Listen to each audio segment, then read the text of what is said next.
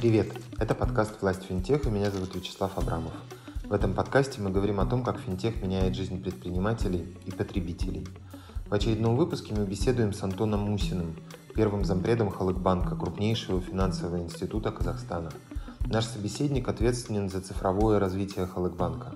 Мы спросили его о том, какое будущее ждет банки, почему финансовые институты строят большие экосистемы и за какими финтех-трендами важно следить. Партнер первого сезона подкаста «Власть финтеха» – компания Visa, для которой работа с финтех-сообществом является одним из важнейших направлений стратегии. Мой первый вопрос, он про то, как Халык банк пришел к пониманию, что цифровизация или цифровое развитие банка – это то, на чем следует сосредоточить усилия. Я думаю, тут несколько драйверов. Драйвер номер один – это меняющееся клиентское поведение вне зависимости от рынка финтеха. Да? Клиентское поведение в любом случае меняется, потому что меняется жизнь вокруг, да, и она... Это поведение, оно драйвится новыми устройствами, которые клиенты наши начинают использовать, драйвится развитием интернета, драйвится развитием повестки государственной в части цифровизации, да, то есть там довольно много вот таких внешней такой повестки, или внешних драйверов, которые напрямую, может быть, с финтехом не связаны, да. И второй большой фактор – это, говоря конкретно про нас, это, конечно, конкурентная среда, потому что, вот эту ситуацию с клиентами, ее видят не только мы, ее видят конкуренты, мы видим, как на рынке конкурентная среда в этой части двигается в эту сторону, в часть, на уровень цифровизации, какие-то финтех-проекты вырастают, и... Вот это, наверное, тоже такой важный элемент, что мы понимаем, что если сидеть на классическом бизнесе банковском, то мы можем потерять рынок и можем потерять клиентов. И, наверное, третий такой большой драйвер, он связан с предыдущим, это то, что порог входа в финтех-проекты сейчас сильно уменьшился и будет еще меньше, я уверен. То есть будет все больше и больше игроков, и для этого создается определенная конкурентная среда тем же Нацбанком, да, в Казахстане. Порог входа в такие проекты будет очень незначительным, и нам придется постоянно быть, в этой конкурентной истории. А вы сейчас, по вашим ощущениям, вы опережаете или догоняете? Рынок в целом. То есть здесь, может быть, лучше уточнить вопрос, потому что смотря с кем сравнивать. Да, есть какие-то примеры на рынке, очевидно, да, и есть вот эти запросы со стороны клиентов, тоже довольно очевидные, то, про что вы сейчас сказали, которые появляются и в связи с какими-то устройствами, и в связи с тем, что люди видят какие-то технологии, выезжая за пределы Казахстана, которые пока внутрь страны не пришли. И вот в связи с этим... Мне кажется, что банки в Казахстане, они находятся в разных точках, да, то есть какие-то из них работают на опережение, какие-то нет. Вы себя к какой группе относите? Я думаю, что все там от сегментов клиентских зависит, да, с которыми мы работаем. Я уверен, что там по корпоративному МСБ сегменту, например, да, клиентскому, мы вполне себе там в опережающей группе, лидеров находимся. И там последние оценки внешние, в том числе, не то, что мы сами себя оцениваем, а внешние оценки, мы о них там в соцсетях точно так же говорим, и они в публичных медиа есть, там оценки нашего мобильного приложения там, для юрлиц, например, они говорят о том, что нас оценивают как лидера номер один, да, на рынке Казахстана. Вот. Говоря про розничный сегмент, надо признать, что очень сильная конкурентная борьба. Да, не называя конкретных конкурентов, я уверен, что вы знаете. Но все довольно очевидно. Довольно очевидно. Мы где-то действительно догоняем, где-то мы пытаемся... Но дело в том, что, опять же, не называя конкретных конкурентов, мы понимаем, что мы универсальный банк. Да? мы своему розничному клиенту можем предоставлять там довольно широкий перечень услуг, в том числе финансовых сервисов, нефинансовых сервисов. И где-то мы считаем, что мы вполне себе лидирующие позиции занимаем, или мы прям вот наступаем на ноги лидером, да? Где-то приходится догонять, действительно, там, ну, по какому-то, может быть, такому дейли банкингу нам приходится просто сокращать вот ту разницу, да, в технологическую, процессную. Я уверен, что у нас это получится, просто это вопрос времени, и нужно будет догнать. Где-то, как, например, в инвестиционном бизнесе, да, в инвестиционной рознице, я считаю, что мы там одни из лидеров, и мы, я уверен, там, по количеству клиентов, по степени продуктового предложения, да, по уровню продуктового предложения, мы довольно скоро как бы продемонстрируем очень, очень хорошие публичные уже результаты. Да, у меня в связи с чем возник в принципе этот вопрос. Вы же были первыми с точки зрения какого-то вот такого предложения для казахстанцев, каких-то онлайн-сервисов, да? То есть Home Bank, он был первым и лидирующим очень многие годы на самом деле. И его знали и понимали не только люди, которые там Каскомом пользовались, а потом уже Халыком, но и те люди, у которых там не было непосредственно карточек этих банков. И потом произошло сильное изменение рынка, и в рознице все пошло по-другому, и там действительно вас, как мне кажется, сильно опередили. В связи с чем, по вашему мнению, это произошло? Это акцент на рознице у конкурентов или то, что вы настолько большие и вам труднее какие-то процессы запускать и вести? Давайте, хороший вопрос. Наверное, первый фактор, он же общеизвестный, публичный абсолютно, да, произошло слияние двух крупнейших банков в стране, да, больше 2 лет назад уже.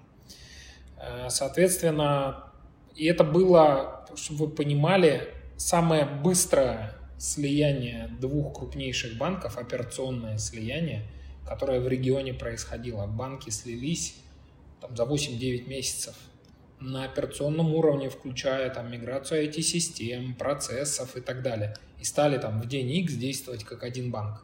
Это само по себе там, довольно уникальное достижение, да? Потому что там, мой предыдущий опыт консультанта, я делал подобные проекты там, на Ближнем Востоке, я делал подобные проекты в России. Это очень длительные процедуры, они очень сильно влияют на там, эффективность бизнеса и операционную эффективность банков. И очень многие банки годами идут к слиянию и к таким конструкциям. Поэтому то, что мы это сделали быстро, там, это был там, стратегический шаг, но он, очевидно, в том числе, да, мы там какие-то вещи дотягивали уже и дотягивали, да, скажем так, после того, как это слияние технически произошло после дня X.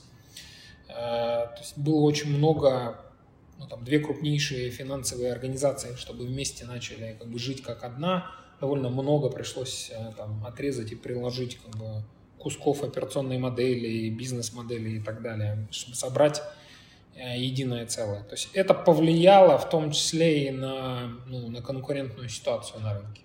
Дальше, наверное, тоже важно сказать, что я уже говорил об этом, мы универсальный банк. Да, наш фокус, он чуть более как бы такой широкий, да, мы движемся не только в рознице, мы движемся и в среднем малом сегменте, и в корпоративном сегменте мы там один из крупнейших и сильнейших лидеров на рынке. Да? Поэтому, ну, да, очень конкурентный рынок, да, особенно там рынок розничный, потому что там очень хорошие возвраты, хорошая маржинальность, очевидно, это очень, очень конкурентный рынок, и да, вот у нас, наверное, потом и из-за конкуренции, и из-за того, что наш фокус был смещен там в сторону интеграции и решения, возможно, операционных проблем, мы этот рынок в определенном смысле... Ну, нам его необходимо сейчас там нагонять, да, ну, чем мы, собственно, и занимаемся сейчас. Ваша стратегия в ближайшей перспективе, в том числе связанная с какими-то финтех уже решениями, имеющимися и будущими, Я знаю, что вы одни из первых, например, внедряли биометрию в Казахстане. Она связана уже с направлением розницы, или вы по-прежнему будете развиваться как универсальный банк? Нет, это очень широкая повестка, она не связана только с розницей. Очевидно, для розницы мы там наиболее массовый эффект видим, да, но не знаю, сколько там вы следите за там, тем продуктовым предложением, которое мы делаем, например, в МСБ-сегменте. Мы очень сильно сейчас обновили наше онлайн-приложение для МСБ-сегмента.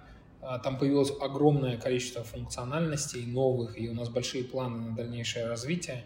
Мы в части эквайрингового бизнеса, например, да, запустили и развиваем, очень хорошо развивается проект так называемый Халык Пост, то есть это посттерминал в телефоне, да, когда вы можете реальный легальный посттерминал, не просто P2P-шку нелегальную гонять, да, от клиента к клиенту, а легальный посттерминал, и заонбордить в течение одного дня, да, и стать владельцем посттерминала и пользоваться, вот в любой точке мерчант может пользоваться, имея Android-телефон, такой штукой. То есть, отвечая на ваш вопрос коротко, мы по разным направлениям движемся с точки зрения цифровизации. Стратегическое направление наше – получить максимум эффекта от использования цифровых технологий для того, чтобы мы первое, наверное, делали жизнь своих клиентов удобнее с точки зрения использования наших сервисов. Теряли бы меньше с точки зрения каких-то там затрат наших на обслуживание клиентов и так далее. И зарабатывали бы больше. Да? То есть мы всегда смотрим на любую нашу технологическую повестку, на любые наши технологические предложения. Мы смотрим вот с этих трех углов. Плюс здесь надо не забывать, что помимо того, что мы банк, мы еще и крупная финансовая группа, и нефинансовая на самом деле. И говоря про нашу цифровую повестку, там важно сказать, что мы, у нас большой сейчас фокус на развитие нашей международной сети, потому что у нас есть и международные банки, которые входят в группу, есть там некоторые рынки, не буду называть какие, которые сейчас, у нас есть большие ожидания, что мы сможем показать там хорошие бизнес-результаты. И в том числе за счет вот этих технологической этой повестки. Также у нас есть дочерние компании в группе. Да? Они не банковские, это не банк, но это дочерние компании, через которые мы развиваем финансовые и нефинансовые сервисы и делаем это именно вот в цифровом поле. Там известные уже проекты, публично мы о них говорим, это проект «Халык инвестиции», да, который очень хорошо сейчас растет. Мы вот от публичного плана сделали 2/3 уже результатов с точки зрения клиентов к апрелю месяцу. То есть у нас еще там год впереди, полгода впереди. Мы, я думаю, покажем существенно большие результаты, чем то, что пообещали инвесторам. У нас запустился проект Halyk Market. Мы тоже публично об этом говорим в нашем приложении Home Bank. Работающий бизнес-проект. Пока низкий старт, мы запускались с нуля, но вполне вы там можете существенный набор товаров приобрести через Halyk Market. И масса других проектов на самом деле. То есть вот в части экосистем сейчас очень большая повестка, мы активно туда двигаемся. Я как раз хотел вас спросить про то, не то, что даже куда вы будете двигаться, а про будущее банкинга, потому что уже несколько лет про это говорят, и я знаю, что вы в том числе про это говорили, что банки в их традиционном понимании, они вообще уходят в прошлое, и они превращаются в такие широкие экосистемы. Что это будет в какой-то ближайшей перспективе? Потому что это есть сейчас, понятно и по вашему примеру, в том числе по проектам, которые вы сейчас называете. Что это будет дальше? Я думаю, что дальше наши доходы финансовые будут сокращаться.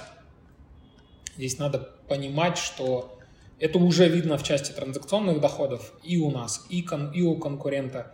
Транзакционные доходы в своей классической сущности, когда человек осуществляет платеж, платит за этот платеж, и банк зарабатывает на этом деньги, они де-факто ушли с рынка. Они остались еще в МСБ среднем сегменте, крупном сегменте, но в рознице нет такого бизнеса больше. То есть вот эта часть, она вымоется окончательно, то есть транзакционный бизнес как бизнес будет служить только для того, чтобы удерживать клиента, привлекать новых, возможно, клиентов, да, вот, в собственную экосистему. доходная часть будет генериться все больше и больше. Это видно и по нам, и это видно по конкурентам на рынке, и на российском рынке, и на западных рынках, на восточных в том числе. Доходная часть будет все больше и больше формироваться за счет экосистемных проектов. Банк будет оставаться банком. Ключевая компетенция банка, мы умеем занимать деньги, да? Он будет оставаться банком, но вот эта доходная часть от экосистемных проектов, она будет сильно все больше и больше замещать транзакционный бизнес и в том числе кредитный бизнес. То есть это вот явный тренд, и такие изменения не проходят мгновенно, поэтому там на горизонте 3-5 лет просто вы будете видеть, в том числе там в наших публичных отчетах, в отчетах наших конкурентов, что эта часть будет расти. Наверное, второй такой важный второй тренд. Рынок идет к открытости, и в целом роль банка, она смещается. В моем мнении, она абсолютно экспертная в этой ситуации, но рынок идет к открытости в том смысле, что порог входа на рынок финансовых услуг, он снижается кардинально. И чисто финансовые сервисы, они будут превращаться в абсолютно коммодитизированные сервисы. Вся война, конкурентная война, которая будет происходить за клиента, она будет происходить не за продажу даже ему продукта, она будет происходить за внимание этого клиента и удержание его в собственном периметре, в периметре собственной экосистемы и соответствующих сервисов. И для этого и государство делает, в том числе в Казахстане, да, очень многое, и в целом конкурентная среда к этому подводит, да, то есть постоянное снижение тарифов, мы постоянно конкурируем за внимание клиентов, и параллельно вот эти разговоры про open banking, которые перерастают уже в конкретные инициативы, в которых нам приходится участвовать, искать свое место в этих инициативах. Мы понимаем, что очень-очень-очень скоро, там на горизонте 3-5, максимум 10 лет, нам клиента нужно будет удерживать далеко не финансовой услугой, а финансовая услуга будет частью какого-то очень другого предложения. Наверное, так. Плюс еще интересный тренд тоже. Сейчас многие небанковские игроки, и это, я думаю, сейчас в Казахстане тоже начнет происходить, небанковские игроки, например, ритейлеры, они захотят быть банками и захотят финансовое, в том числе кредитное предложение своим клиентам предлагать. И это тоже такая очень интересная тенденция. Мы, я думаю, там и на казахстанском рынке это увидим, вот такой тренд. А как вы думаете, как будет меняться регулирование в финтехов, вообще вот сектора, про который вы сейчас говорите? Потому что это же не чисто уже финансовый или банковский сектор, да? Это что-то гораздо более широкое на самом деле. Государство, оно будет по-прежнему проявлять вот эту открытость, или вы ждете какого-то большего регулирования в этой сфере? Здесь два разнонаправленных тренда. Тренд номер один – будет упрощаться порог входа, это обсуждается где-то даже публично в Казахстане, будет упрощаться порог входа для финтех-проектов на финансовый рынок через регулирование, похожее на европейское регулирование PSD2, например, да? Когда нас будут обязывать какие-то данные раскрывать. Это произойдет, может быть, не очень сразу, не очень быстро, но произойдет. И одновременно, и эта тенденция, она видна на соседнем рынке в России, я уверен, что здесь это вопрос 1-2 лет в Казахстане, будет наоборот попытка регулирования как раз экосистемного бизнеса банками. Потому что банки очень крупные организации, имеющие большую технологическую базу, обладающие большим количеством информации о клиентах, имеющие финансовый такой leverage, да, влияние на клиента сильное. Поэтому нам просто вокруг клиента создавать дополнительные сервисы и этим манипулировать рынком. Это видно на примере российского рынка очень хорошо. Соответственно, я уверен, что появится и довольно скоро регулирование, которое будет нас обязывать, в определенном смысле, ограничивать нас в развитии в этой части. И по казахстанскому рынку объективно, вы видите ситуацию такую неравновесную. В части розницы, в пользу одного игрока. То есть это мешает развитию рынка, это не улучшает рынок. это рынку мешает. Это не конкурентная история, а должна быть конкурентная. У меня такой последний, наверное, блок вопросов, их буквально пара у меня осталось. Они связаны с теми финтех-решениями, которые вы уже начали использовать, и теми, которые вы ждете или готовитесь внедрить в ближайшее время. Это вот что будет, что можно ждать от вас?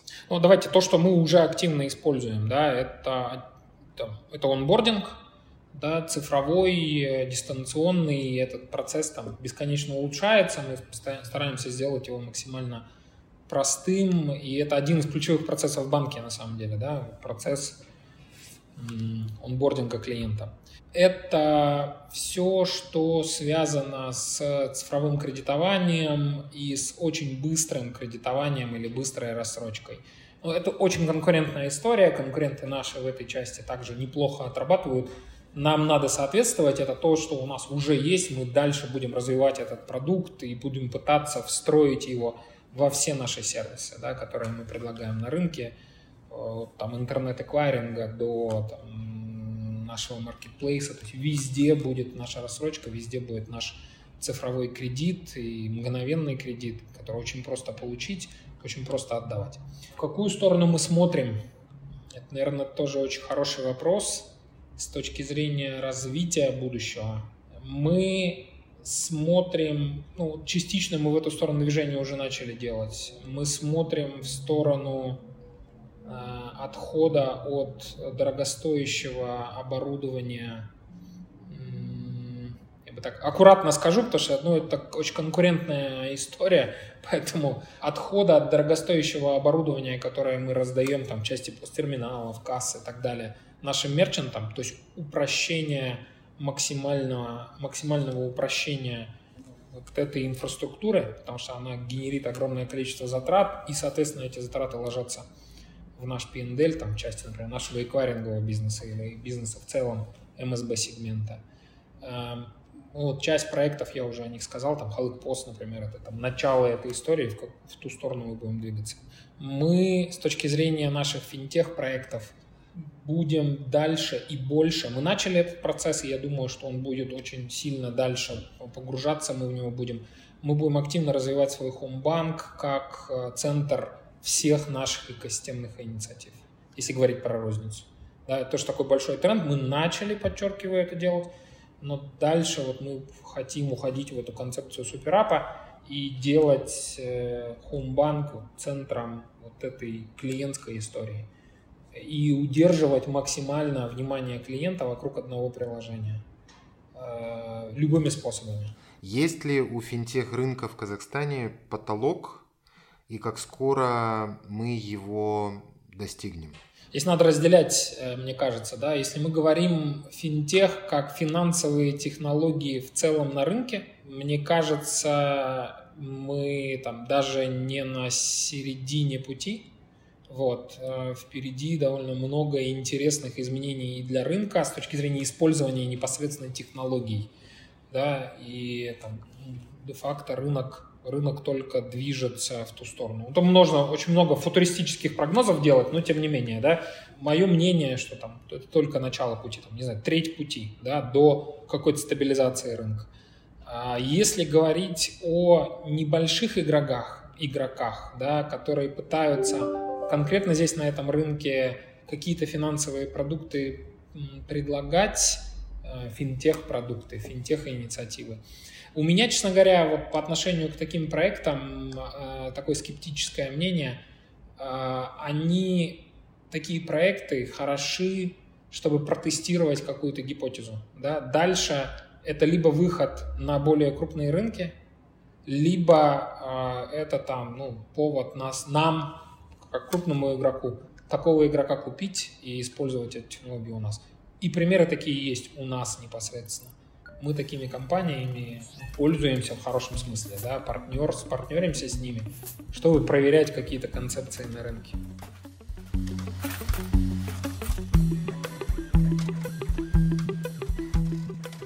Это был подкаст «Власть финтеха». Следите за анонсами и подписывайтесь на подкаст на любой удобной платформе. В Apple подкастах, SoundCloud, на CastBox и Яндекс.Музыке. Напоминаю, что партнер первого сезона подкаста – компания Visa, лидер инновационных платежных решений и надежный партнер финтех-индустрии. Visa реализует глобальную программу содействия финтех-индустрии Fast Track. Более детальная информация о программах Visa и возможностях для финтех-компаний доступна по ссылке в описании этого выпуска. До встречи!